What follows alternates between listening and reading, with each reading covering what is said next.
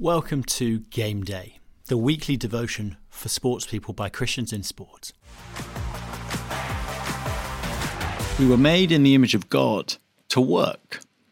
Think for a minute about all the hard work that goes into your sport. Sports not just about the match or the race, it involves all that goes into those 90 minutes or those 10 seconds. Every training session, every meal prepared, every piece of recovery. For others, you may not be putting in lots of time and effort, but no doubt those organising your leagues and your tournaments are. All of our sport is sport, just as all of life is life. As Christians, we can easily separate our faith from the rest of our lives. We think God is only the God of Sunday morning and not Monday. Instead, as we look at the first instructions given to man in Genesis, we see how God made us in his image to be people who work. In Genesis 2:15, we see Adam given a task, a job. It says, "The Lord God took the man and put him in the garden of Eden to work it and take care of it." The world God created was perfect, but it was not complete. God's original act of creation was not just to make the world, He also sustains it. He sustains it, though, through the actions of mankind. As Paul says in the New Testament, we're God's co workers. This is a challenging thought. Most of us think of ourselves as if we work for God, not with Him. Of course, there is truth in that. We're God's servants. And yet, here we see we are to work with God. What an honor that is. The word work here in Hebrew, abed, can also be translated as service service to God, but also to people made in His image. Abed is also used throughout the Hebrew Bible to mean worship. Work and worship are not separate things. Worship is not just what we do at church, singing songs on a Sunday. All of our life, including our work and our sport, can be worship. God then tells Adam to take care of the garden. He's to cultivate it, develop it. As we said, the work of creation is perfect, but it's not complete. Tim Keller defines work like this. He says work is rearranging the raw material of God's creation in such a way that it helps the world in general and people in particular thrive and flourish. We see this in his command to Adam to work the land and name the animals. We see this in how God provides food for us through the work of farmers, how he provides new human life through the procreation of men and women God also uses artists and musicians to create works of beauty, doctors to keep us healthy, and teachers to help us learn. Sport is another act of co creation. Sport is ordered play. We see this in the, the physio who takes their knowledge and expertise to care for fellow humans. We see this in the coach who seeks to bring out the potential in the athlete.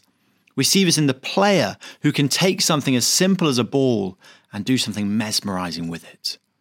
All of this is the work of cultivation, of bringing out the potential from God's good gifts given in creation. So what? You are a modern day Adam or Eve, John Mark Comer says. This world is what's left of the garden, he continues, and your job is to take all the raw materials that are spread out in front of you, to work it, to take care of it, to rule, to subdue, to wrestle, to fight, to explore, and to take the creation project forward as an act of service and worship to the God who made you.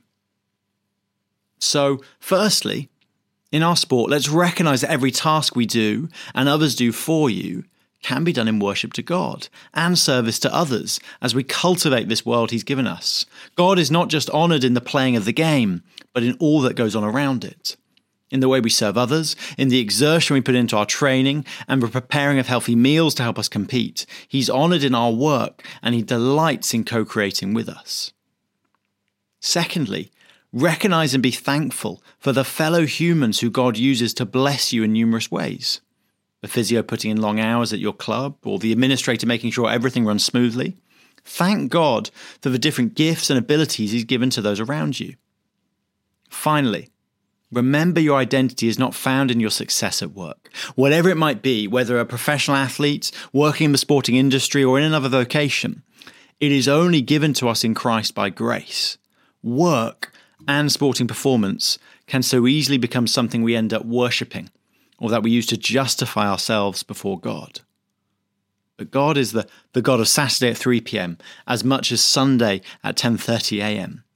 All we do, we do with God present. And so as we go to our sports clubs, let's delight in giving him worship. Let's pray. Dear Lord, thank you that you made and care about all of our lives, including our work, both paid and unpaid. Thank you for all those people who work to make our sport function, who serve us. Thank you that we can all live a life of worship for you and in service of others in everything we do. Help us to delight in being co creations with you. Help us to serve others in all we do in our sport. We praise you, Lord, and thank you for the gift of sport and the gift of work. Amen. Finally, uh, take a few minutes now as the music plays uh, to pray for your sports club and team, for opportunities to speak of the hope you have in Jesus today.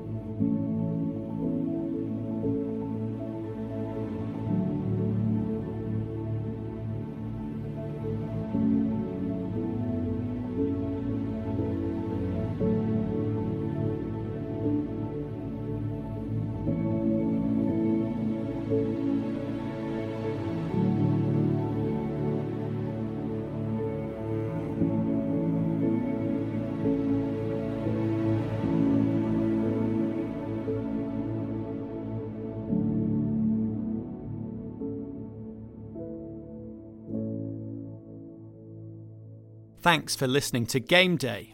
If you don't currently get Game Day in your inbox each week, you can sign up at christiansinsport.org.uk forward slash game day. Do check out the Christians in Sport podcast on all platforms for interviews, stories, and discussions about being a Christian in the world of sport. And do connect with us or get in touch on our website to find out more about how we work with and support sports people and help speak of Jesus into the world of sport. See you next week.